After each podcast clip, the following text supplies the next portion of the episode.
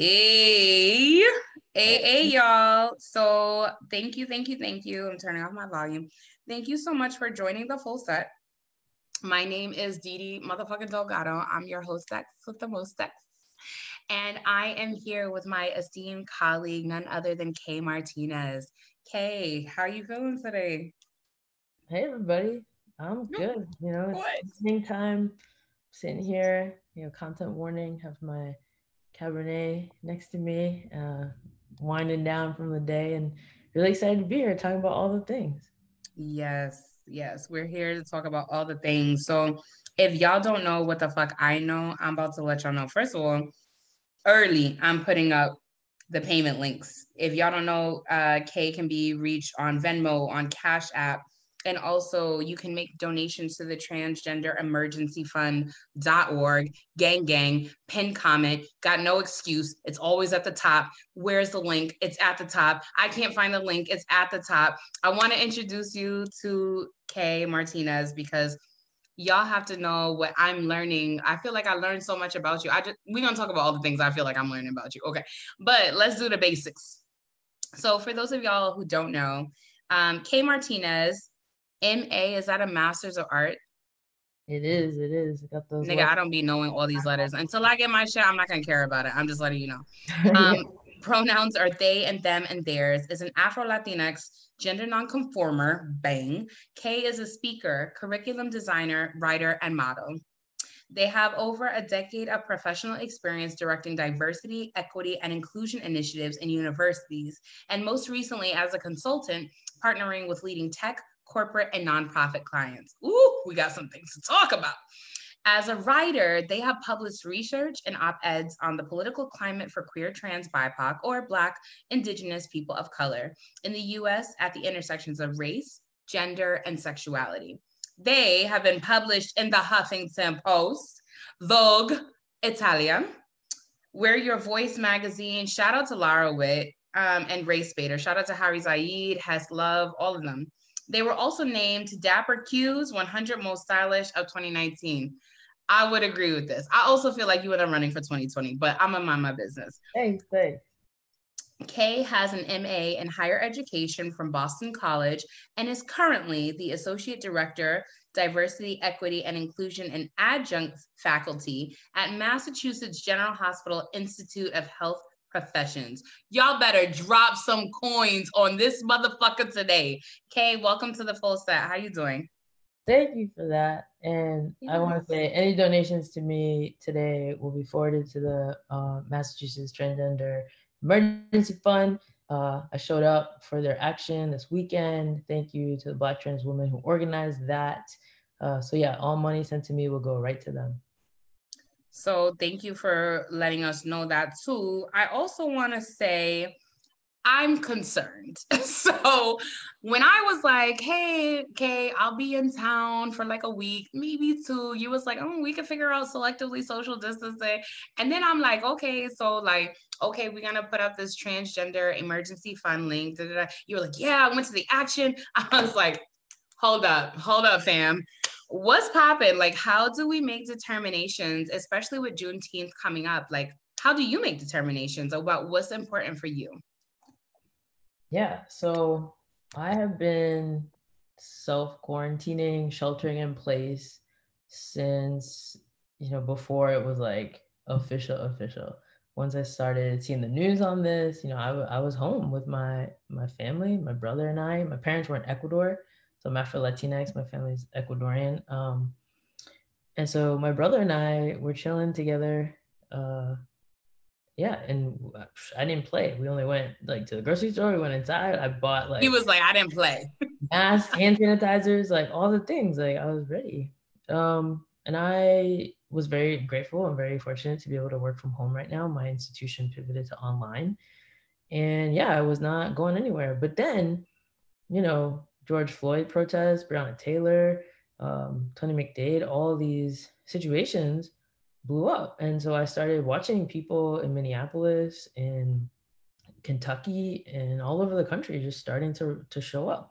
And I just want to say, pause, that before all that popped off, we saw white men with AK 47s and guns. That malicious shit. yeah, roll out to what was it like Michigan, I think, in other states to you know demonstrate. So they were like the among the first people out here, you know, protesting um, without masks, right? Right. And so then I think once um, the George Floyd situation became more prominent, that we saw more people protesting. So I was in Philly a couple weeks ago. So one thing you should know about me is like I'm I've moved around a lot. I've been I know. I can't keep up with you. I'm like, where are you now? I am trying to slow down. I am okay. in Chelsea, Massachusetts right now my condo from Brighton originally. But yeah, I was there with my partner. Um, they moved out of their space in Brooklyn. So COVID 19 mm-hmm. is making people reevaluate where they're living. People are losing jobs. They got to relocate. Like New York, there's a mass you know migration of people exodus people who have the means um, and people who are losing their jobs that can't pay rent anymore uh, my partner decided that she didn't want to pay rent for new york if they're not going to be going outside. So you know let's save some money. So i went down there helped her move. She's in philly for a minute. And we are in philly and that's when the protests erupted. So philly very active. Shout out philly. Um, love y'all. Helicopters explosion cars on fire all of that. Um, I didn't go out in Philly. My partner um, recently hurt her ankle, so we couldn't go out, and that was new for me to right. be in the streets. Obviously, our work with BLM Cambridge, that's a part of who we are. It's a part of what we've done, and I've never not been up, been on the streets. Um, so we engaged in different ways, and then when I moved back to Boston two weeks ago, I saw that two weeks ago yeah, officially. Everybody always come home. I feel it. Everybody always come home. I hate it here. yeah, that's another combo we can have. I'm a homeowner. I was renting this out. Uh, okay. Uh, so moved back into my spot. Uh, and I saw that action, and that's the first time I've been out near people. I would not be outside if it wasn't, you know, a black trans woman led situation. Right. I'm leaving my house. Um, and I did, and I went. What I noticed, uh, most people wore masks. Almost everybody wore a mask. Everyone was in PPE, it seemed like. Yeah, they were handing out face shields, plastic shields. There was Word. two white folks that had like a little wheelbarrow. They're handing that out. So shout out to them. Um, there were people handing out masks if you needed it. So that was taken care of. Um, logistically, it's hard to keep your distance because right way we were moving, like you could only stay on one side of the street. So people were kind of packed together. I tried to move to the sides of the streets because I'm not trying to be that you know locked into people right it was hard um i also want to say you know this is a conversation i'm glad you're here for i'm not sure me yes you specifically and this, me specifically a tactical situation because we're on we're on the streets i wrote a facebook post about this okay where the black trans women in the front organized a march and they had like a megaphone and they were you know we were stopped in the middle of a street several streets were like in dudley um, moving through and I was like maybe six rows, seven rows of people behind the very front. And they called mic check on several several occasions. You know, we're in the middle right. of stuff. People in the back behind me kept chanting, kept saying, you know, Black trans lives matter, all this stuff. And I'm like, yo, the black women at the front are actually trying to talk to you right now. Right. And you're drowning them out with your Black trans lives matter chant. And you know, screaming with a mask on, like mic check, mic check. So I actually like took my, I moved my mouth, um, you know, I moved my mask down so I could yell back. And I was like, yo, mic check. And people just kind of looked at me like either they didn't know what that was or they didn't care. Right. like, how are we educating folks who may be taking the streets right now, who have never done that before, on logistics on the, on the ground? You know, and this was like a pretty like non-confrontational situation. Like we didn't have police with tear gas, like none of that stuff. And so like if we're not educated on like logistics on the ground, I don't know that we can like escalate situations. So I left with that you know, also a funny thing, the chance, right? Like I think when we were together, BLM were together, you know, we like talked to people, we like did the chance together. Right. Um, and there's like a new generation that I don't know that they know those things. So I'm just kind of peeping that I think we have new folks in the ground, which is really exciting. And I'm like, who educates them about some of the things we've learned uh, before? So like one example, you know, what do we want? Justice. When do we want it now? Mm-hmm. My favorite part of that chant is if we don't get it, shut it down. Right. And like it wasn't happening until somebody people are like, I don't know what to say next. it kept doing it. It kept doing it. I was like, yo, there's an ending to this chant. Like it goes three times. You do this thing. That whole no justice. No, okay. So I've been to two actions. I won't say where because I really don't want people in my personal business. But I have been all up and down the East Coast in the past week and a half. And I took a week off of work just to like decompress. I was supposed to have been in a very good space. Some drama popped off last week. I'm like, it's always some bullshit. Um, but something I've been hearing lately is no justice, no peace, right? And I'm like, niggas, is and no racist police. you know what I'm saying? Like you gotta finish. Like you gotta do the execution. Okay. which which what does that say to you, right? Like we we may have some folks who who don't know those things. There's, there's right. pockets of people who say things differently. Another chant I heard a lot in the street was, uh, damn, like racist cops have got to go. Like, hey, hey, ho, ho, all these racist right. cops have got to go. And then some people are like, all the cops have got to go. Right. So now just the racist ones. So now and like no good cops in a racist system. So now with you know people who are amplifying defund the police, abolish police, I think there's also a strong movement towards abolitionist rhetoric and politics that I don't know that everyone knows. So like I'm seeing a resurgence of that. So that was really interesting, like a microcosm of people on the street and their chants and some of people were saying, you know, kick out some of the cops, and some people were like, no, abolish the police. Like we're not even at that point right. anymore. We're somewhere else. So I see a lot of things in that little. I saw a lot of things amongst the people um, over the weekend that made me just reflect on like this moment and who's out there right now. Well, it's interesting that you ask the question without asking the question. You're like, how do we train up these new people like in the way that they should go? Like, right. And so I, um, along myself, along with Capital District Intersectional Feminist Group, which is a small organization I work with locally in Albany, um, Capital District Surge, um, the National Lawyers Guild, Blackout Collective, Organizing Black, like all these dope ass fucking organizers, SAF from Ruckus Society, um, and then some people who shall not be named, have gotten together to do a series of trainings. It is the profile picture on my picture. I feel like why do I have to keep like promoting it? I'm like, people should really just be like, like you just said, looking for this. Like, where do I plug in? How do I learn as much as I can about how to organize and how how chants are important chants keep the momentum going and so we're having um, not only a train the trainer but we're having a general organizing 101 from like base one like how to do community agreements how to come up with roles um, what how how to de-escalate when to escalate you know? We'll be doing all these stuff. It's a it's t- 12 tenants and basically if you you could choose pick and choose whichever class you want to attend or whichever segment you'd like to attend. But what we'll be doing is for those individuals who finish all 12 of the tenants, including security and surveillance, and like what is the life expectancy of surveillance and what does that mean, right? Um, things that people who are brand new to the movement don't know yet. And even sometimes people in the movement don't know, like, you know, um, so what we'll do is those people who choose to do all 12 of those will basically earn a train the trainer certificate. So by these organizations, Blackout Collective, um, organizing Black Ruckus Society, and so that way they will be able to train those coming up. So it'll I can stop calling the same four or five people to be like, I need a direct action training now, like you know. Um, so I'm working on that. We are raising money um, because we also want to provide the infrastructure to people to upgrade their tech. People should be using a VPN. People should be using Signal. If they can't use Signal, they need to be using riseup.net. Like this is, you know, like it's all what what can we do to be safe and keep each other safe, you know, as much as we can. So I'm glad that you asked that question. Um, hello to everyone who's just joining. There is a question from the audience. Hey. Rava B says, Have you been feeling the encroachment of white folks in rallies? Ooh. well, encroachment. So, like, you know, are they like taking over or commandeering, co opting? So, mm-hmm. again, I haven't been out much because we're in a pandemic. So, recently, the only thing I went to was in Boston a couple weeks ago.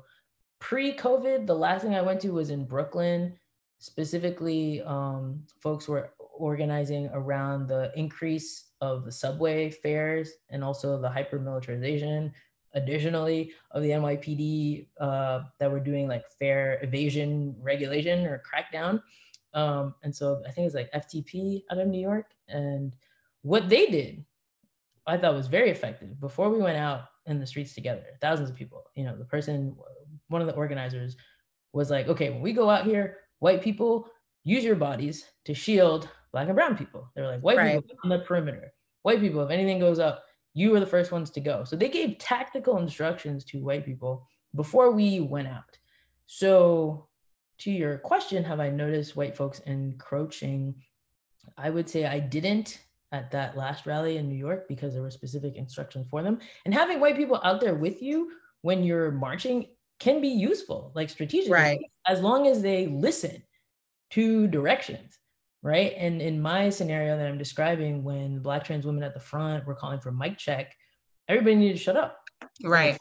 But can I offer you something? Because I feel like that was the original question you asked. Like, what would have been like the step or whatever?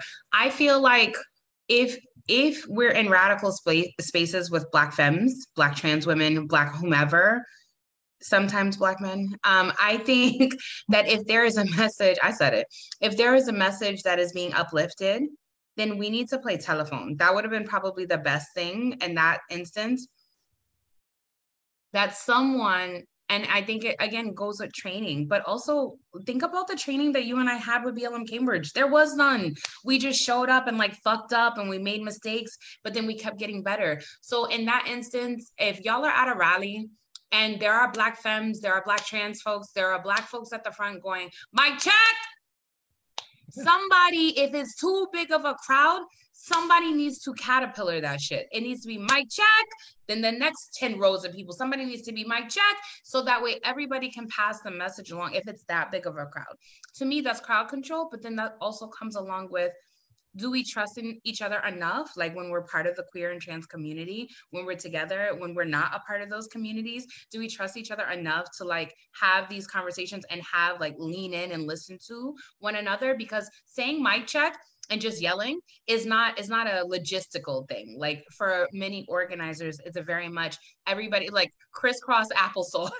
Sit down be quiet. But not a lot of people know that because they're like there's no microphones or you know they've never been to an action so it's like just i feel like a lot of people will learn by doing and so maybe next time for those individuals they need to maybe have like some white allies. I mean, because white people gonna show up anyways. You might as well give them something to do. Listen, you stand here, and when that person says my check, you repeat it. And when that person says my check, you repeat it. You know. So that would be my suggestion: is to have marshals or to have some white volunteers do the mic check. Black black femmes, black trans women are speaking. Like you know, mic check. Everybody needs to be quiet and like explain it because you know sometimes people can be a little dense. So I mean, that's what I would do in that situation. Yeah, and I, I think just to that question, as someone who's you know watching a lot of TV and, and news and stuff, like the actions that we're seeing across the country are white people encroaching. It's an interesting question because we're seeing some white folks who are like setting cars on fire, breaking uh, windows, like AutoZone. Like, it was that a white person, like a rogue actor, or were they state funded? Right. Um, and so, yeah, I think we are seeing broadly uh, white folks who are uh, encroaching on movements and putting people in dangerous situations because they're destroying property when that is not the wishes of the organizers who are black. And I've seen a lot of videos, viral videos of like black folks who confront these white provocateurs who are breaking stuff and they're like, yo, that's not what we want you to do. And so right. the question is, who are these people who are breaking these things? Where are they coming from? Right. Thank you so much for that. I appreciate it. Um, some question that I've had, um, I, I want to answer the question for Ava. Is it appropriate to ask white folks to sit down or stay on the outside? Uh, it's appropriate to tell white people whatever you want them to do. So, I mean, that's really, they don't have a choice now. Like we're burning up all their shit. Um, so there's that. I don't, I don't know what else to say about that. Um, Rachel asks, you've talked about feeling erased as a queer trans person of color, and you watched the transgender movement rally and hide behind white men. Why is intersectionality so hard for people to understand or get behind, in your in your opinion? Ooh, well. gang, gang. wait. So, um, one thing I think they're referring to is something I wrote for Wear Your Voice magazine about feeling erased um, during Pride and I think uh, Trans Day of Remembrance, uh, where I said that I feel like that's the only time that they center Black and Brown trans people is when we're dead.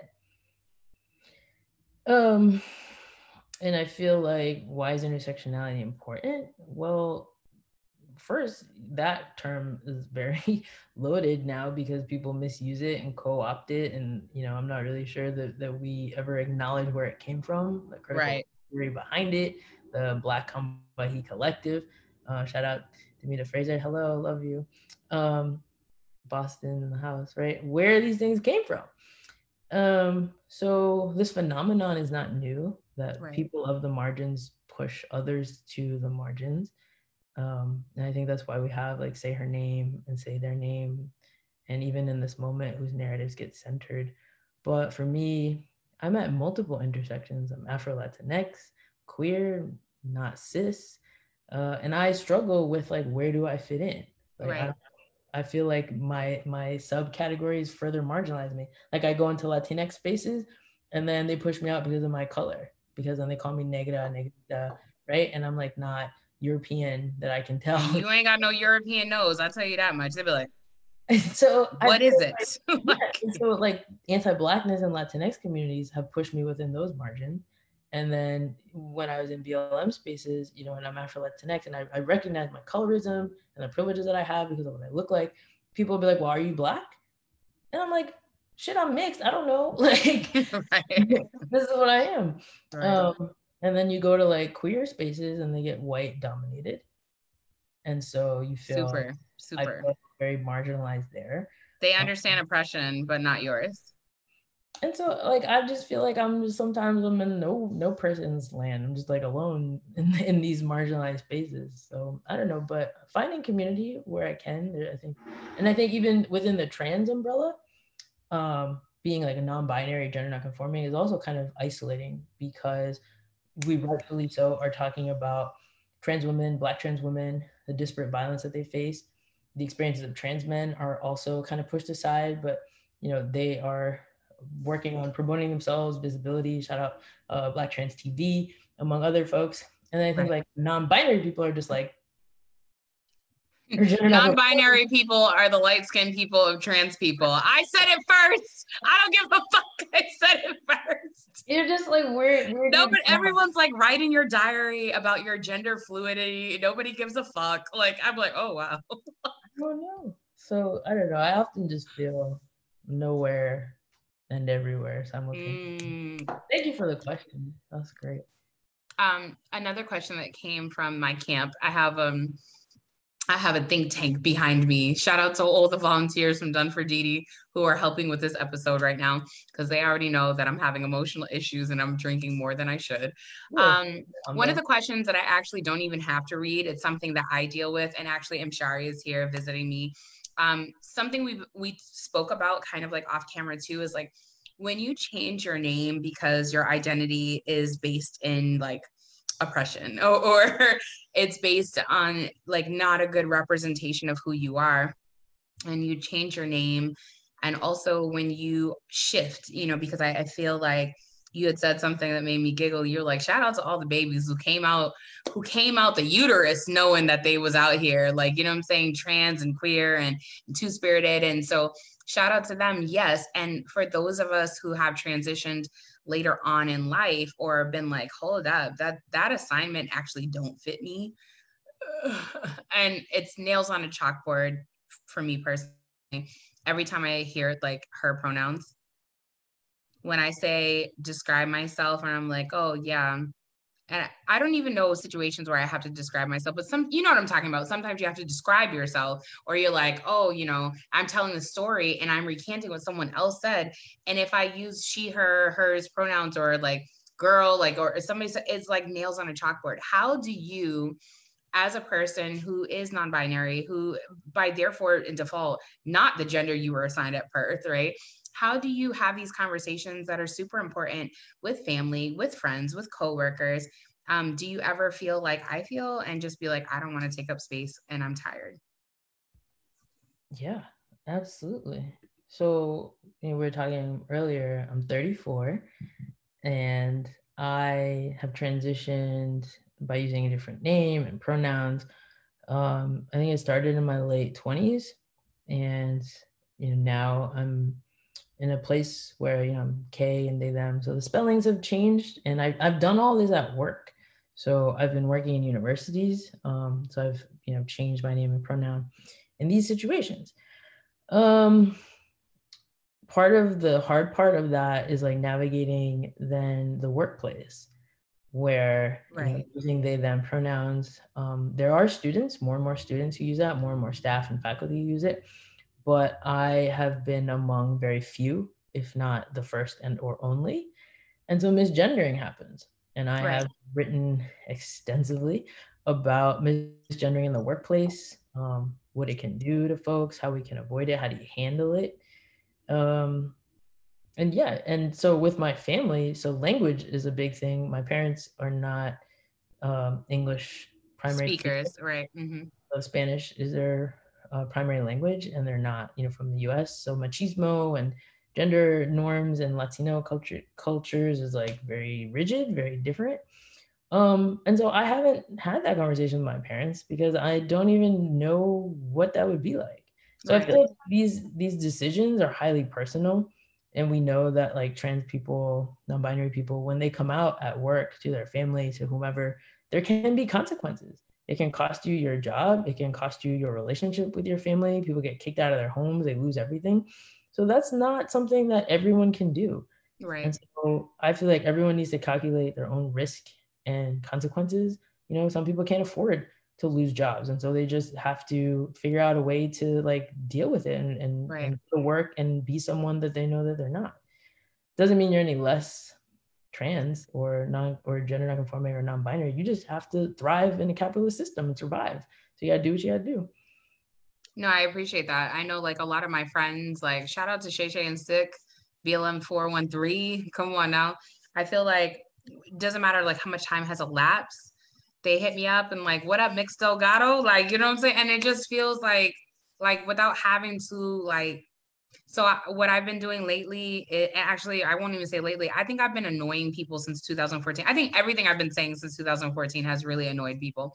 But I was exploring gender expression even back then, and I was like, my pronoun is Didi. I used to irk everyone's soul at BLM Boston meetings. They'd be like, "We hate it here. Why is Didi like this?" Like, you know, I'm like, but so it's interesting. Someone inboxed me. First of all, you have to know I hate inboxes about other people. I hate it. Okay.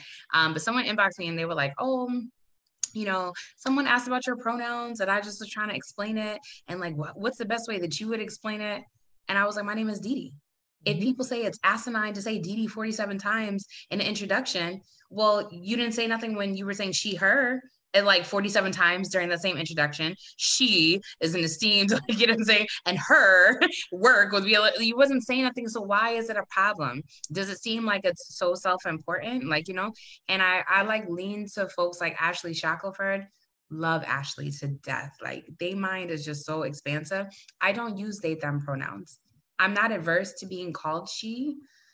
I'm not averse to being called he, they. I'm not averse to it all, but I feel like where I'm at, like in my gender acknowledgement of like who I am, I just want to be called by my name. Everything is triggering. And I'd be like taking so much care with Black folks.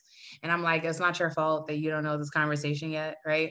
But then also I get angry at those same people because I'm like, why don't you know this conversation yet? But I have to remember that I didn't have this conversation always you know and so i don't know if there was a question in that but like i appreciate you sharing your experience you know I just want to say that our community changes names, pronouns often, and the way that someone introduces themselves to you may change tomorrow. It may change a month from now. So for us, like a liberatory practice is always giving that space for someone to present themselves how they feel in that moment. And I know Hunter uh, Shackelford has recently talked about their name change and pronouns, and so like, oh, super recent then because I'm like exactly right, and so right, okay, community like that's a practice that we you know take on because we're moving towards a space where you know we're defying like all the laws and, and norms and protocols. Like you know we're right. doing the english language we're undoing the binary. And so what does that look like in our day to day it means like how are you today? Like what is your name and pronoun like that right. might be the same tomorrow. No, I totally appreciate that. Um, can you share like on that same vein like what it means or how it feels to have your friends and family? Because i've shared how it means to have your friends and family commit to learning and using your your pronouns. Someone said preferred. I, I hate that word. Of uh, your pronouns via misgendering and not caring. Do you feel like people don't care? Or do you feel like a socialization or both i think it depends what it is and what's the context. Like some people like they don't know and this is new and it's their first time and like i usually give folks like a little bit of grace. I'm like all right you know like i may be the first but like if right. it's happening it's habitual. Then i'm like you don't care and you don't care to learn and it's really harmful and hurtful to me. Right. Um so that's how i approach it. Like one time is enough like it should never be more than that but i realize that for some people it's a struggle um and what i have has it been a struggle for you what do you mean? So, for instance, like what I shared, like sometimes, like if I'm like having a conversation about myself, and I'm like, and, and like say Imshari was like, oh, DDM was describing me to someone else, and I'm recanting that conversation.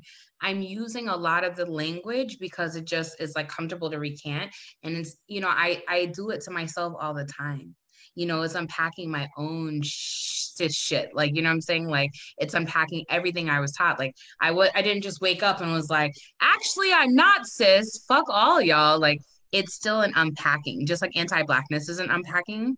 And I just wanted to know, like, from you, like, because I feel like a lot of times trans and queer folks feel like like we're just perfect you know what I'm saying? Like, is it is do you have your moments where you're like, oh shit, I should unpack that? like oh, all the time. I'm constantly learning. Like because I'm queer and trans and Afro Latinx doesn't mean that I'm absolved of anything. You know, anti-blackness. A lot of people like bring their intersections as like gang gang signs like you know i'm saying? Like nah i couldn't be problematic because i'm x y and z nigga. Like you know i'm saying? Like and so it's important i think to have these conversations that we're not perfect people period you know? No no i you know there are many things i'm working on have to work on trying to be more open and honest about it and the places that i've been corrected.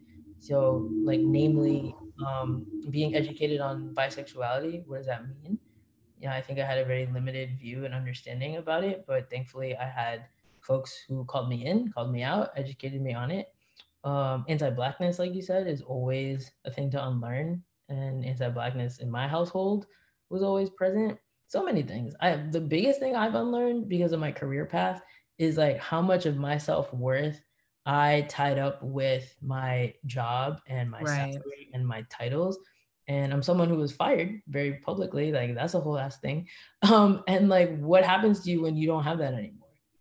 So, so I'm I'm trying not to cry because I wasn't gonna ask you. It was, you know, I know that you have spoken about it before, but I wasn't gonna ask you. Um, I feel like okay, I'm just gonna tell you how I feel because I feel like I just had this conversation with Tanya Faison, who is not a queer person, right? Um, but is a very instrumental leader in the BLM Sacramento movement and we just had this conversation. It's like I feel like, and I had this conversation with Bad Dominicana. Like I feel like it's like all all all the people in the world find out you're coming to the show and then like literally inbox me about like problematic things.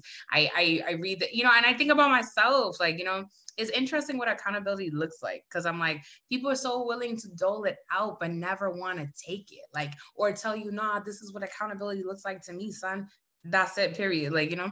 And so i wanted to ask you two questions actually. Um how did you channel your emotions after being fired from the philadelphia mazzoni center? Are they still angry and how did they make peace? But more importantly were you able to create any good from it? And do you feel supported by your current community? And and because I'm complicated, has being part of the Awaken team feel more genuine to you than that place that where you came from? You know, like seeing for me, seeing um black folks and, and, people of color like um in leadership positions is inspiring but you also know that that comes with challenges you know so how well like what is the contrast and then like how can you feel like when you I won't say when you've done harm because I feel like that harm conversation is triggering to me because I feel like a lot of people will be out in these internet streets being like, and Didi Delgado has done this. you know what I'm saying? And I'm like, yes, that is true. And I am not the sum of my worst mistakes, right? And so if people feel some kind of way, I encourage them to unfollow because I'm not about to throw people away for their mistakes because I know mistakes about the people that write to me, about the people that come on my show. So, I mean, you know, so let me shut up. Take a sip of the sangria. Um, yeah, so I've been very public about what happened to me. Uh, there's a very long paper trail it's it's not new information. Right. Um, I don't know that I've ever been able to talk about that. So you're the first person to, to ask me about it. I want to say that the first thing I thought about when I got fired was what will my students think of me? Mm. Like everything was like very calm, very clear, and like those are the people who came into my mind. It wasn't like my bills. It wasn't like my future. And it was like so weird to me. Like I never thought that that would come up. I was like, man, what are my students going to think of me? And that for me, my career thus far, like I really cared about what my students think about me. So my students at Framingham State, students at Stanford, worked at Harvard, worked at Tufts. Right. Now I'm at now I'm back in higher ed at um, MGH IHP. And so yeah, I felt like I had disappointed them because right. you said, you know, being a person in a position of leadership, like there aren't that many of us, queer, trans, black and brown people in these institutions at these levels. Um, so yeah, I, I, felt like I, you know, I heard this phrase Dr. Van Bailey from Brooklyn Boyhood um, said, you know, possibility models that were possibility models for others and for future generations. And that always stuck with me when he said that. So I always wanted to be someone that I needed when I was in college. So I never right. had anyone to talk about queer things or race things with. I've been in predominantly white institutions my entire life. Wow. Um, that's so that's so validating to hear that. And I hope that more more people who are listening know that it's okay. Like you don't have to like sign up to the table just because it's the only cafeteria table. You could be like, I'm gonna go eat my lunch on the lawn. You know, I really appreciate you saying I didn't have anybody to talk about queer or black issues with or race issues with because I was at an all white institution. Thank you for saying that. Yeah, I didn't see myself anywhere. I didn't see myself in the curriculum. I didn't see myself in the professoriate. I didn't see myself in the administration. And so, and I went to school in New Orleans. I went to Loyola University, New Orleans. What? Oh, come on. Oh, Yola. Okay. Before and after Katrina. Mm. So Hurricane Katrina was the like the moment where I saw all these intersections. Talk about intersectionality of race, class, anti-blackness, climate justice, all these things like urban planning, like everything, redlining, and that moment, that that experience changed me forever and what I wanted to do and how I got into this work. So yeah, to your question, like that's the first thing I thought about and how did I channel it? Um, I wanted to use legal recourse. So this is public and documented. You know, I filed a complaint with uh, the Philadelphia Human Rights Commission, and I worked with uh, other people in Philadelphia to right. legal action. And I spoke out in the media because Black and Brown people, black and brown transgender people, get fired all the time. Right. Um, shout out to Aaron Lang. Um, I just want to say, you know, I've said this to Aaron privately, but like her work at Get Equal, like made me feel like, you know, this is this is what I need to do. Um, and so I thank for I thank her for her courage and her advocacy. Of course, of for course. Being, for being a possibility model to people like me. Um, and so yeah, you know, I, I pursued legal recourse. And what we've seen now um, that that organization has published or you know publicized their new leadership structure and the changes that they've made. So I'm not there anymore. I, I can't speak to what they're doing, but I know that things are different. They're not doing things like you was doing things. That's all I know, and you ain't got to say nothing to it. Um, I said it. Bang. Yeah. So I'm gonna have the one one black person, one POC queer person be like, but I'm the one helping. I hate it here. I promise you I do. but that moment in Philly, you know, just um, made me think about who I am, what are my values, what is acceptable for me, right. what I will and will not do. And to your other question, you know, after that, um, I was able to work at Harvard, and then I went to California. Um, I started working with a consultant company called Awaken. Um, so Michelle Kim uh, is the CEO and co-founder of that. So I worked with her, and I started doing consulting with largely tech companies in the Bay, so major um, Fortune 500. Shout out Bay Area. Yeah, so I went back to Oakland, which was nice, and then you know I, I moved back to Boston. Um, consulting was, is really hard. It's really difficult, especially all the flying that was involved. Um, was not great for me health wise, um, and so I moved back to Boston to like think about the next step, and then this opportunity opened up at MGH. And so I'm super grateful, so grateful. And I'm doing consulting work also. So I feel just eternally thankful that the universe has me. Also, you know, something that happened to me during that time, I was also very public about a hate crime. So, you know, I see a lot of GoFundMe's, people that fundraise for multiple things all the time. And right. I was one of those people that because I had just been fired and have health insurance and I didn't have steady income. Unemployment wasn't coming in yet. Um, and then I got assaulted and I was terrified. I didn't know how long or how much these bills would be. Right. know what would happen. Um, and I asked for help publicly and I had people all over the country, largely my students. So again, the students, um, fundraise. Don't even get me started. Don't even get me started. Like people could literally be like, you're a shitty person. And like at the end of the day, like not I want to be very succinct in what I'm saying because I'm going through the same issue right now, similar. Like people out here like you're a shitty person, and I'm like, I can hold your critique and I'm not the sum of it because at the end of the day, my work speaks for itself. If the community that I am responsible to still speaks out largely in volume, I feel very terribly. I will say it right now on this show. I feel very terribly for anyone I've hurt and some people I don't feel terribly for. Some people deserved it. Um, and I'm just gonna keep it gully like that. But if I hurt you, um, that I did hurt you, I apologize for it and also i can't be 100% 100% of the time right? You know what i'm saying? So like to hear you say like my heart is warm it's probably the passion fruit sangria.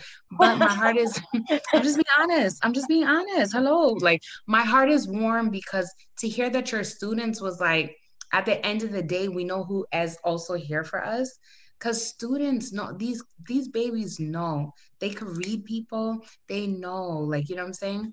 And with that same with that same retrospect, I would like to ask you how do you handle conflict?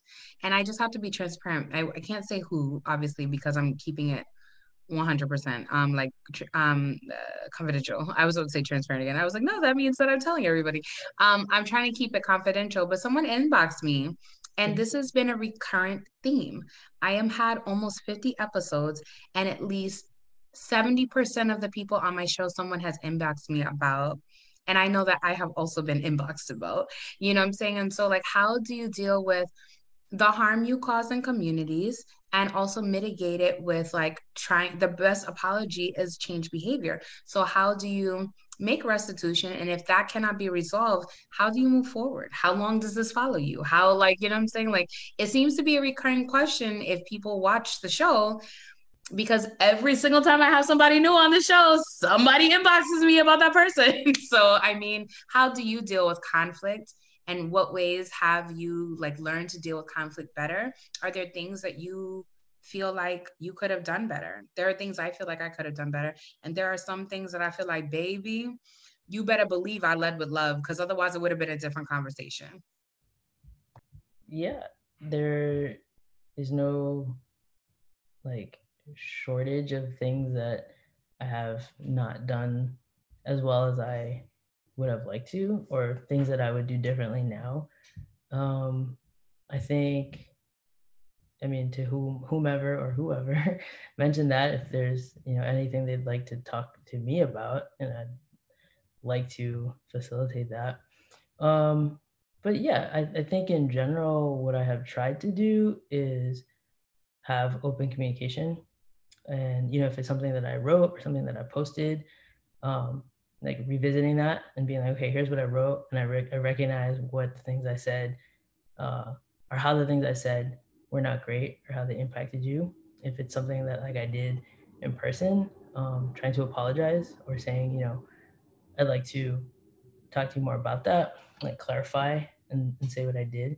And then like the change behavior is like the long-term commitment to being like, okay, I recognize the things I did in these moments were harmful and how will I address that going forward? Um, therapy is helpful. Uh, seeking professional help is also helpful. Right. But you know, I mentioned before. How does therapy feel for you as a as a queer trans person of color? Like, how does so like we to find a therapist, and I want to say with insurance and without medical insurance is vastly different to like your access to getting medical and professional help. There are physicians and counselors who do things on sliding scales, but it's hard to find them. Also, someone who would be like well versed uh, with my particular context. You know, I don't want to be like educating my counselor on like my. Ooh, you said a word. And like I know that people have to do that, and I'm like, I don't want to be paying for more harm here. And so I feel like you know, saying that like all of us need therapy is true, but we also need like competent, educated therapists. And so until that happens, mm. I don't know that all of us can just like rush out and go get that. But yeah, I mean, I, I recognize I've I've harm I've done harmful things in the past, and if anyone would like to talk more about that with me, um, do you feel like I can't believe I'm about to ask this question, but I feel like I need to be gangster on my own show, right? Like I, as long as you know me, like I don't hold back, and when I do hold back, it's really because I'm leading with compassion, because you know that I have cursed some motherfuckers out. Um, do you ever feel like because you are available to be held accountable that people I can't believe I'm feeling sexy about this question because it feels good. Come on, ancestors. Do you feel like people hold you accountable because you are willing to be held accountable? I don't know. I mean, I, I, that's not up to me. It's up to the people who. No, I feel like I've, and I'm asking because I feel like I see a trend here, right? Like I'm like, I wish that I had the capacity, that I wasn't a single mom. Sometimes I wish that I didn't have a full time job as an executive assistant. I wish that I wasn't a full time LLC owner trying to make my my coins out here in the streets. I wish I wasn't a community organizer. I wish I was like a motivational speaker or some shit, right? Like, and just got paid just to speak and write and this, that, and the 3rd mm-hmm. Um, but I've noticed a trend here that people who escape accountability, you know, I think about like high profile people who keep doing the worst shit and we have dossiers on them, right? And then you have community organizers who have like the weight of the world on their hands, right? Um, and just even if you're not a community organizer just being black just being brown like just being queer just being trans right? Or all the things all together mixed up one disabled cash poor right? Fat um i think about all those things and like how we pay penance to each other because we are aware for the most part in black feminist spaces about intersectionality. And so we know oh, you know what? I shouldn't have said that. Or, you know what? I acknowledge the harm I've done here because that's this community I've affected. But that's not really required. Like a lot of dragging has happened of white allies, and I'm all here for it, right? Um, but like when it comes to us, is there a way that we can operate differently with one another? Because I feel like I look at you like, oh, brown skin equals steel alloy community container you know so if i feel i feel titanium you must feel titanium nigga and gang gang because i didn't appreciate that shit you said on saturday. Like you know what i'm saying? Like i mean how do we hold space for one another when we're holding all the space for the world in our different communities? I know i came with the good questions. I'm about to have an orgasm after the show. I don't know.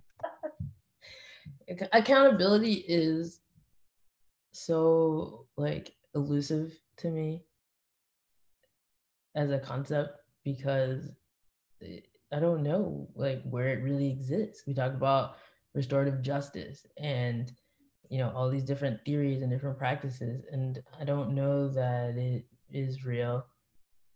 I want to believe that it is, but like one thing about the like accountability model that I hear a lot is like, oh, my community holds me accountable. I know I'm going to be out here, I'm going to say whatever I'm going to say, and then I expect my community to hold me accountable. Who's going to do that labor? Who is that? Mm. Who is the community that you speak of? Did they sign up to do that? Are you just going to keep doing all the things and just wait for someone or some people to right. call you in and call you out and, and talk to you about that. Like, I don't know that that happens. Or, and I, I guess what I think is most realistic in my life is like, I have like a close circle of people one hand, count them on one hand. This is where we are right now. It's getting tighter and, and smaller. Yo, shout out to Jess, who I spoke to today, who also gave me the number five. They was like, you have to have your people because there are gonna be people that you can't stand and you still have to work with them. There are gonna be people who hate you. And you're like, do I still have to work with them? But if you have your five, and they're the five that like can be multi-dimensional. I feel like I'm doing the spirit fingers, but they can be multi-dimensional with you, right? And they can hold you accountable because they're holding themselves accountable. Or they can be like, you know, bitch, I'm not about to do this motherfucking labor for you. You know what you did was wrong. Five, is ambitious. Like, five is ambitious. Woo! Somebody need to quote that. Like what five what is, is ambitious. Mean it's like you have to hold space for your your friends, your loved ones, and call them in, educate them on things, and it's gonna be messy and it's gonna be a lot of time and tears and anger. And I'm like, you wanna do that for a whole bunch of people you don't even know? I'm not. I'm trying to live and you know exist in this system, and I don't know that I can do that for a whole two handfuls of people. So you know the people that you really mm. engage with, like my partner, my family, my like close close friends, like, and that number changes often like I, that's what i'm saying i'm not going to be doing that for everybody so that's why i think accountability is like elusive because it completely depends on who are the people that are signing up right. to that persistent labor and Rava says she was thinking she has like maybe two people. And yeah, and Diana said, can you talk about accountability versus responsibility? Yeah. And so first of all, I, I just want to say that I think if you have one person two people that you are truly deeply engaged with that hold you accountable. Like when you say something they're gonna talk to you and be like hey like this is a thing and like you are lucky. And that mm-hmm. is like the closest thing i've ever seen to accountability in my life. And so on a big scale i don't know.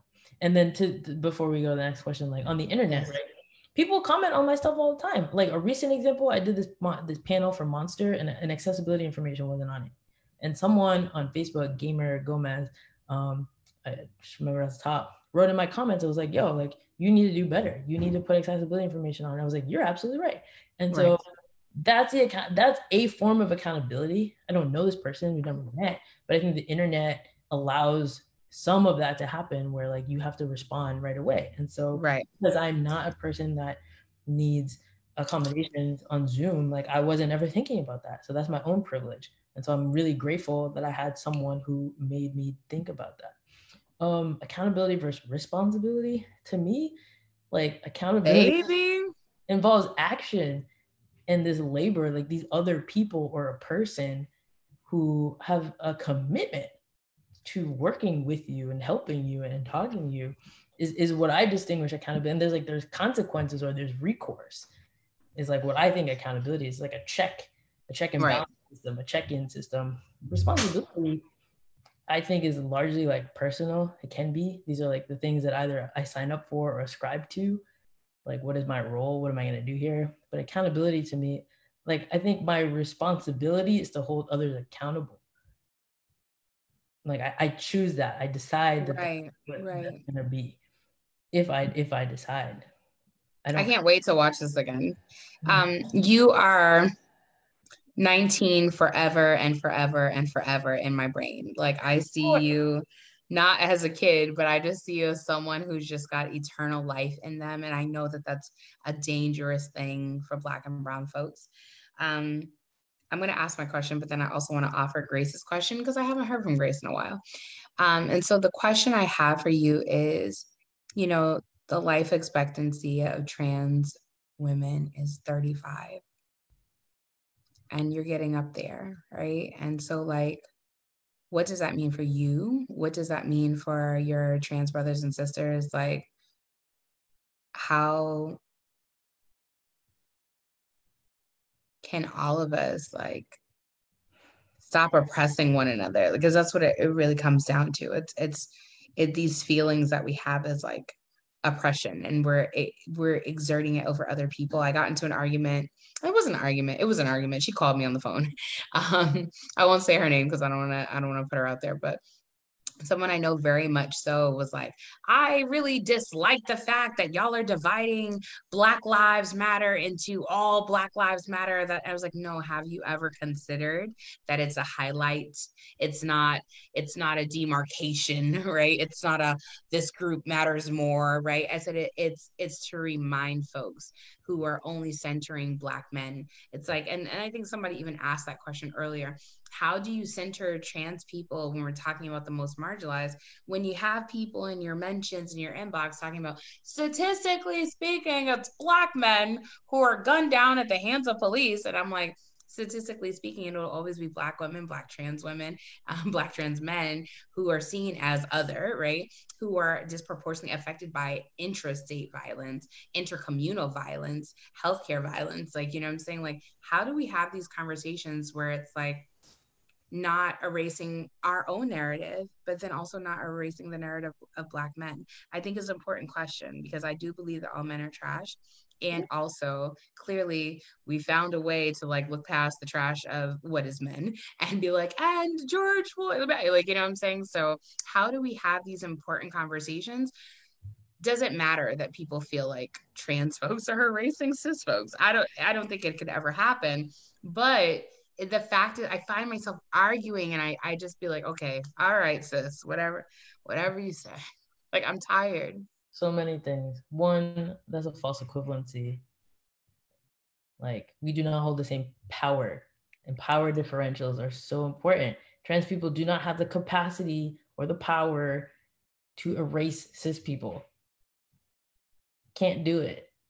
So, you know, whoever thought that is saying that like the the small number of trans people who exist, first of all, like just talking about population numbers, we are outnumbered.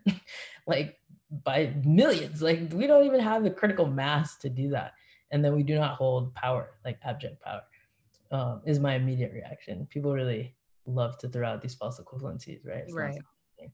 Um, but to your like earlier question, like how do I feel about you know someone who's approaching 35 and the life expectancy of trans women? I wonder about that statistic. Where is it disaggregated? Like, what is the life mm-hmm. expectancy of Black trans women specifically? and white trans women and you know Latinx trans women. Um, so I don't know that information. So I, I wonder because I would imagine that there's disparity there, and and I don't know for sure. I'm just gonna say that. I'm gonna look it up while you're talking. Um, so that's my first question. But because I would imagine that the life expectancy rate for a Black trans woman is different than other groups.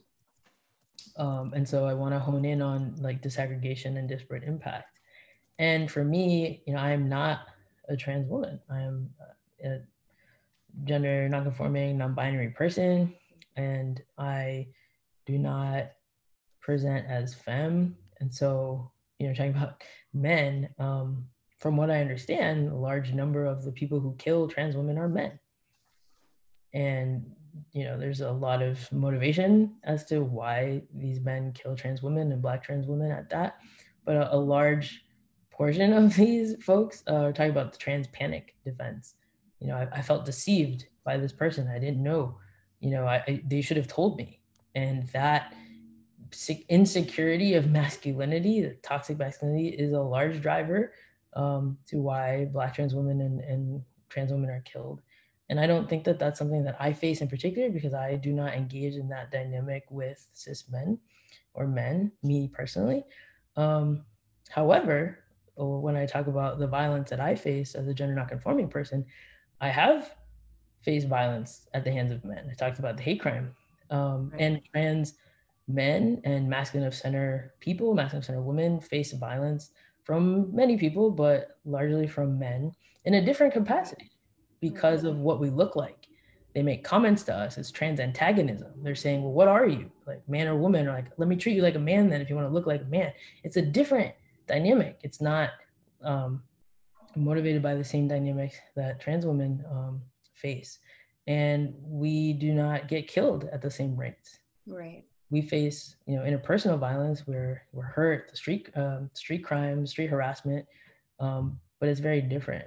And so when I think about that, I, I have to separate myself and recognize the privileges that I have because of what right.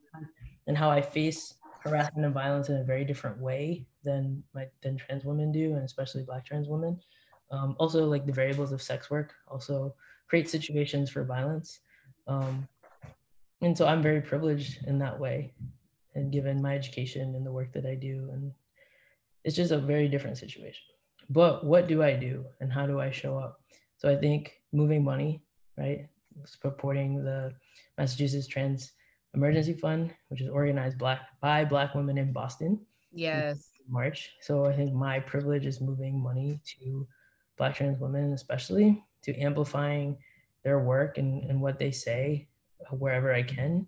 I try, I have tried in the organizations that I work at to bring uh, trans women, especially trans women of color and Black trans women, in to speak so I can right. move institutional dollars to them whenever I can. Um, so that's some of the stuff that I can do in my in my role. So yeah, and I want to just say that trans masculine people, non-binary masculine people, like we face violence differently, right? But I have also tried to support trans men, especially black trans men who are survivors of hate crime violence. So I used because of all the money that people donated to me when I was hurt, um, I was able to save some of that and then I use that to give to others. And I tried to elevate the fundraising campaigns of two Black trans men that I found out on Facebook um, who were hurt. Another thing, while I have the internet's attention, um, one thing that really like upsets me is that when people share stories of violence, particularly hate crimes, right? This person got assaulted here, or you know, this person has, you know, whatever uh, medical needs. Like, find out if they have a Cash App or Venmo or if they have a GoFundMe. Like I do not share stories of people being harmed without also sharing whatever people have mobilized to help this person. Right. So that's just like a matter of practice for me at this point. Like I see the story, I find the name, I Google it, I Venmo search, like I try to find out how do I get this person money or funds. No, I appreciate you saying that. Someone tagged me in an article uh, the other day that just came out like, I don't know, three or four days ago that was like, you know, white people have lost their minds and they're giving money to black folks, whatever, like at the protest. Like they're just, do you have a cash app? Do you have Venmo? Like, can I put money in your hands? And I'm like, that's what you should be doing because it's like, y'all don't understand. Um, I won't say who the person is, but I got my hair done. It doesn't look like it now because I can't, I really can't go three days without washing my hair. I got my hair done um, in Boston and someone was like, yo, I don't give a fuck what anybody has to say about you. You did some shit with some lady and you were giving away $2,000 and I never felt like and I'm like, I said, shut up. I like literally kept saying shut up. And I didn't mean it, but like I was like, shut up. You're not telling the story. Because when I go down the list, I don't pick people I know. I literally just go down the list or I tell a white person, get me 40 names so I can give away this money. Like, you know what I'm saying? Like, and I literally boom, like, you know, I, I transport it. And I've been doing that for a long time. And so when she told me that, she's like, flat iron in my hair. Like, you know what I'm saying? And when she told me that, I was like, shut up. Like that meant, yes, that meant the difference between gas being you know I'm saying? Like, you just don't know where people are at. So, yes, give what you can, even if it's $3, because if 40 people at the protest gave $3, that's somebody's light bill.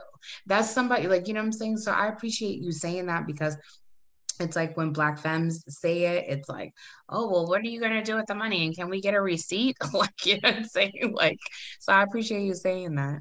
Oh, give money to people. It's, I think it's more impactful than giving it to organizations because we don't know where that goes. And Woo, and y'all never ask about the Red Cross. They release a report. Y'all niggas don't read that shit. But let it be a black femme or a black trans person, and they literally be like, um, I just need to know like where my dollars are going and if I can get a receipt. Right. and I just want to make an exception. I think there are some remarkable organizations led by black trans women. So those are the only organizations that I will vouch for. Otherwise, I give money directly to individuals. Shout out to the Marsha P. Johnson Institute led by Elle Hearns. Right. So that, shout out to Black trans women who are out here being individuals trying to start their own organizations. Mm-hmm. Um, because it's real out here. Yeah, so I'm not giving money to major LGBT organizations, especially if they don't have black trans people on the board. I'm not commenting, but I agree. move it to the move it to the cash outs, move it to the Venmos. Also, GoFundMe takes a, a portion of donations. So right. I think giving money I'd rather give my money to Venmo knowing they're only gonna take the 50 cents off of it. Like you know what I'm saying? Yeah. So that's what yeah, I would um, the my second to last question that I will ask you, I feel like everyone has been enjoying the conversation thus far, most people. And so the second to the second to last question that I'll ask you is um something that I've been trying to make a reoccurring theme. Like, what does love look like for you? what does love look like for me? Whew, good lord. Maybe I need a sip too. Shit. But I God. you need a little wet your whistle. Yeah, yeah, yeah, yeah. Hmm. And yes, Rava is like, yes, because I feel like, you know, there's so much going on in this world I want to frame the question because people are like, I want to talk about politics. I'm here to listen about policy and legislation. And I'm like, and all that is being discussed on your timelines over and over again. And we can discuss it here, no issues. But I want to talk about what love look like to people. What does what does love look like when it finds you? Did you find it? Like, are you still searching for it? Like, what does it feel like to be brown, black, especially Afro Latinx? And be in a time of pandemic, be in a time of uprising, and be like, I still need to fold into myself at, in order to sleep tonight. You know what I'm saying? Like, what does that look like for you? Ooh, I think the pandemic has just added a whole another layer to this. Um, where we're living in a situation where you can't be around people or as many people as you were before. And I think for folks whose love language is physical touch, and quality time, it has been particularly difficult and being like, particularly difficult. I'll mute myself. Yeah, and you know, I, I think people have had to spend more time um, with themselves. Also, we've seen a rise in domestic violence incidents. We know that people have had to seek shelter in places that were not safe for them. Um, so we've seen that rise as well and I think about the impacts that it has on trans people, especially Black trans people who are often in search of housing. Housing situations are not safe for them. So, what has a pandemic done for them? Um, but like for me personally, like love in this moment, we have to be very careful and very selective. So this this idea of like your your close friend circle, that shit got even tighter. Two in a pandemic. One, just me and Egypt, maybe. yeah, people are talking about their their pods, their quarantines, you know, and like exposure and like who are we going to be around and the implications of that. And like we're having these conversations that are not new, by the way. You know, definitely. Shout out to Sh- Shavonda Sisson, who like we had this huge argument, but now niggas is talking about pods and I was talking about pods. Like, you know what I'm saying? So thank you for that. Right. So the disability justice folks have been talking about this for a long time. They've been immunocompromised for a long time. They're like, hi, this is not new. Maybe you should listen to us uh, so pod theories, you know, I know you have um, Lydia Brown coming on, so. And, I'm so and, excited for that conversation. I'm yeah. glad that they said yes. And Mia Mingus, like people who've been talking about pod concepts. Um, so love to me right now is very close knit in the microcosm sense of like who I can physically be around, who I'm going to expose myself around. Like my parents, I said they were in Ecuador. Ecuador had very high rates of of COVID nineteen, and it was a struggle for them to get back into the country. They like shut down the airports, all this shit. So, like now, I really think about my exposure to my parents and like making sure that they're safe. So I'm not gonna be running around hanging out with people except this protest. Um, but now, you know, two week isolation, wearing a mask anytime I'm near my parents. But and I don't expect that to change. You know, we're right. watching these infection rates, and you know, will we have another wave, and what does that look like? So, right I think people who are dating right now are also navigating this Woo! issue, right? Like, what does that look like? Me personally, though, I, I have a partner. Um, I wish only because I hate the dating. Like, you know what I'm saying? Like, it's a journey. It's a journey. it's a journey. But me personally, like, we've talked about all my transitions. Like, you know, I have not I feel like I'm still growing and evolving and changing my name, my pronouns, my identity. Um, I didn't have these words before Afro Latinx, non-binary, GNC, like all that's really new for me. Right. Um, and I think that it's been really hard for me to find a partner because I didn't know who I was yet. Mm. And so at 34, like I'm still exploring. Um, but my relationship. tell people what the last four digits of your cell phone number is. Why? Oh, for Venmo? Oh, 7461. Okay, 7461. Bye. I mean, you could just bypass, but then all of a sudden you don't know if the money is somewhere else. I get it. I get it. No worries. Um, yeah, feds are on the line. Um, but for me right now, what does love look like? So I really want to credit my partner, Blaine, here um, for our journey growing together and what we want to be. So we often talk about our goals and are we supporting each other um, thank God. Is for- time a factor in your relationship, or t- does time not matter? What do you mean? Time together? I feel like a lot of people be like holding on to dead relationships because of time spent. And so is time a factor or does time not matter? Um, I would say, well, we've been all over the country. So because I move a lot, you know, we've evolved in our relationship, changed dynamics, like constantly mm-hmm. growing. So yeah, I mean, we'd love to spend more time together. But there was a time when she was in Brooklyn and I was in Oakland. Right. we had to talk about what that meant for us.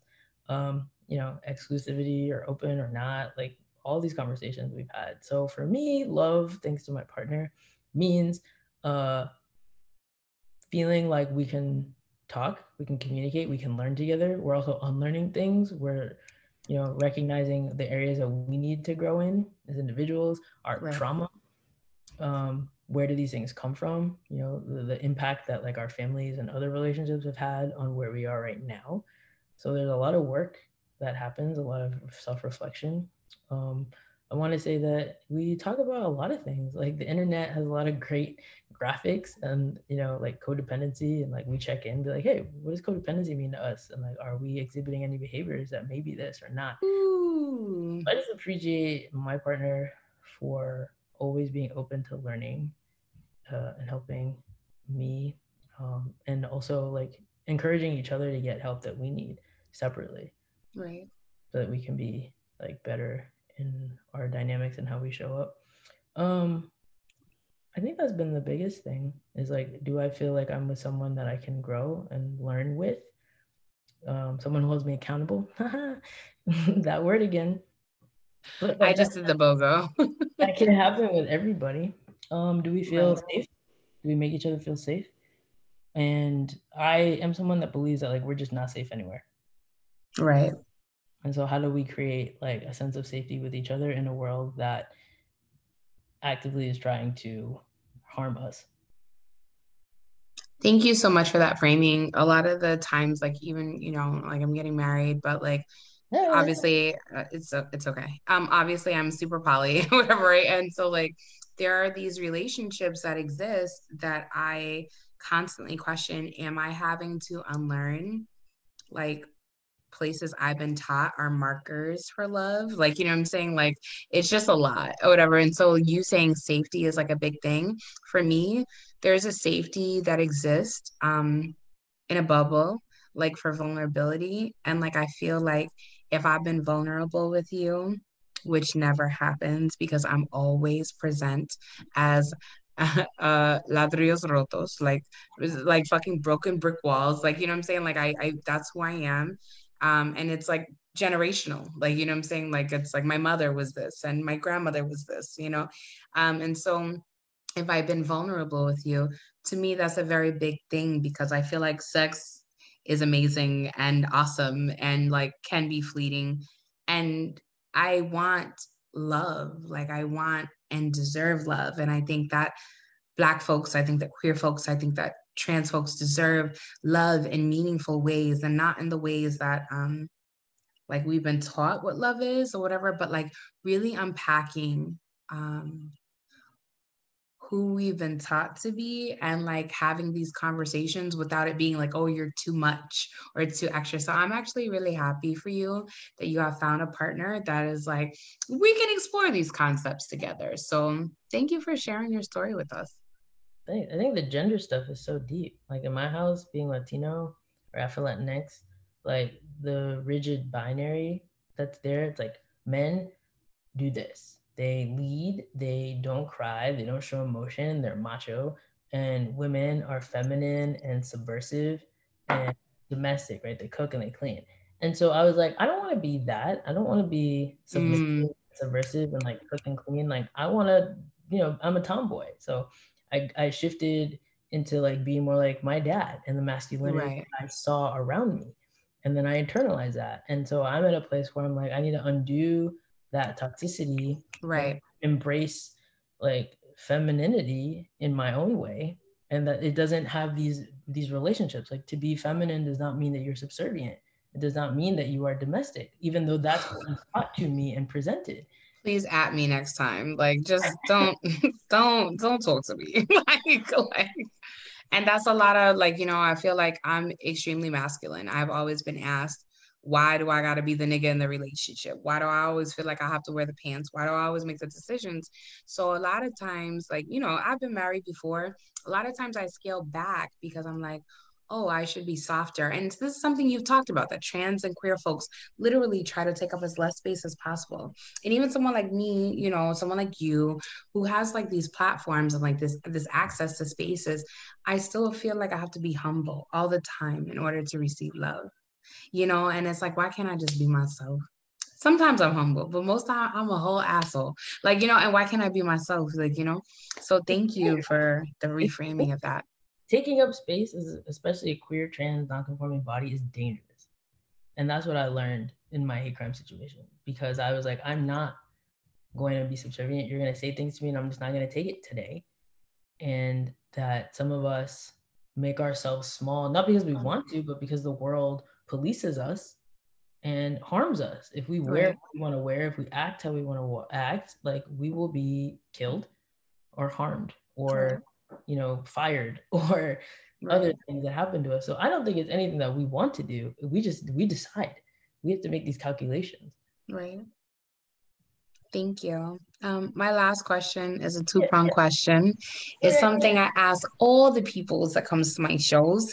Um, I'm a complicated person, so I like to ask complicated uh, questions. So, is there anything that you and I did not cover t- today? Are you surprised that I didn't ask you a question about something? Um, were you like, oh, okay, well, damn, we're already to the end? It's been an hour and a half. It never feels like it. I always have anxiety and trepidation. So that's why I kept saying, thank you for understanding. I've had a very full day. I had to work today, and then I my my child um, but you were very understanding, so I appreciate it. But is there anything that I didn't give space to, or you're surprised I didn't ask you? And then the second part of the question is, who would you like to see on the show? Not that you watch my show, but who would you like to see on the show? Well, what didn't get enough attention today or space is my T-shirt, and so. I want to talk about the t-shirt. No, we have to pause because this t-shirt. Can you stand up so you can show the, the peoples yeah. and I'll describe it. so this is the dark skin uh, character from a Goofy movie that's and right. what does the shirt say? Powerline is is his name. Uh, the musical stylings of Tevin Campbell for the '90s babies out there, and it's a a world tour shirt '94. So I raised this because the Goofy movie, a Goofy movie, is to me one of the greatest Disney movies ever made. And ever made. They let Tevin Cam- Campbell sing his ass off in that entire movie. And the dance, eye to eye. That's it and so it's slept on. At B, that's it. it's underrated. You know, my circle. Like you're not in the circle if you don't know what this is. Right. There's vetting uh, mechanisms in that. Um, and like part of my, I don't know, my existence, my self-expression has been through my clothing, and I've been mm-hmm. really fortunate to I don't know, be in spaces where I feel like I can I push those boundaries. I wear what I want to wear, I do what I want right. Um, shout out to amazing queer spaces spaces that are celebrating people who are wearing clothes that they want or making clothes that we want, like Stuzo um, out in LA, DapperQ, right? All these different platforms um, that are highlighting queer and trans folks. Um, yeah, so I just want to throw that out there. That that is so it's it's dangerous, but for me, it's been a, a really important part of my identity and my journey is finding a, a, an expression that makes me feel like me. So cutting my hair, wearing hair, wearing my hair how I want to, wearing clothes that I want to, um, has been a, a revolutionary practice, and it is because it's fucking dangerous.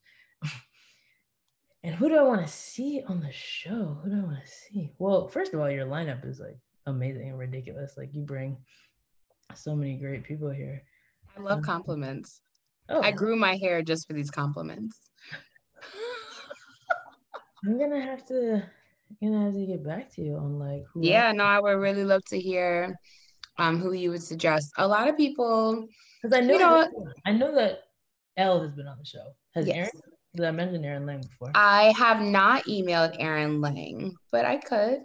I would because she published or posted something on Instagram um, where she was talking about, and I don't want to misquote her, so I, I, suggest folks watch it. But like, what is necessary in this moment? She's like, "Are you mm. willing to like die for Black liberation right now?" Mm. Um, and she was talking about like, not just like end of your life, but killing the parts of you that want to succeed in this system.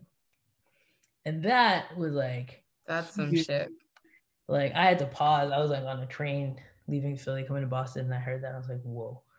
Um, so yeah, so I would say Erin Lang always. Okay. I'll reach out to Erin. I will. Thank you. Thank you.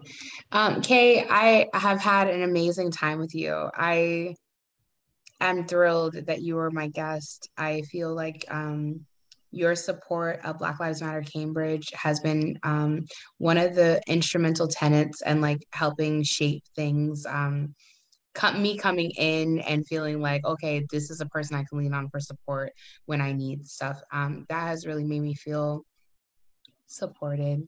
And um, I just want to mention one thing. I wasn't going to say it, but I just want to say why I feel supported. I remember there was an incident. I'm not going to go into it, but I was like, I reached out to you because you were like, whoa, what's happening? and I told you about it. And you were like, I feel like that person's experience is valid, but also this is what you've meant to me. Yo, that shit floored me. And that's what I mean about the duality of like taking accountability for something. Like, um, you know, Mama J and E-Rock tell me all the time, you are not the sum, you are not the totality and the sum of your greatest mistake. And so to hear you, you told me that in 2016, I was pregnant with Egypt and I'll never forget it. And I just, I've always carried that with me. So thank you. And thank you for being a guest on the show.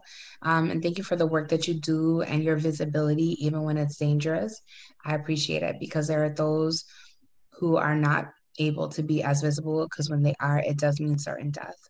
So thank you for your work and thank you for your efforts. Mm-hmm. And I hope that you have an amazing evening. Thank you. I just want to thank you for being you, saying all the things that need to be said, the bravery, the courage that comes with speaking truth to power all the time. Your phenomenal organizing, the thousands and thousands of people that you've helped mobilize in Boston and beyond. Um, so yeah, just grateful to be in community with you. So thank you so much. I hope that you have an amazing evening. I hope that everyone watching has an amazing evening. You're not gonna make me fucking cry. I hate it here. and it's I sangria. it's the sangria. This has been another amazing episode of The Full Set. And I hope y'all have a great evening. Thank you, everybody. All right. Peace. And I got the money. I'm going to move that to the folks. okay. You got the money. They need to send you more money. That's the problem. so I hope everyone has a good night. Thank you. Bye.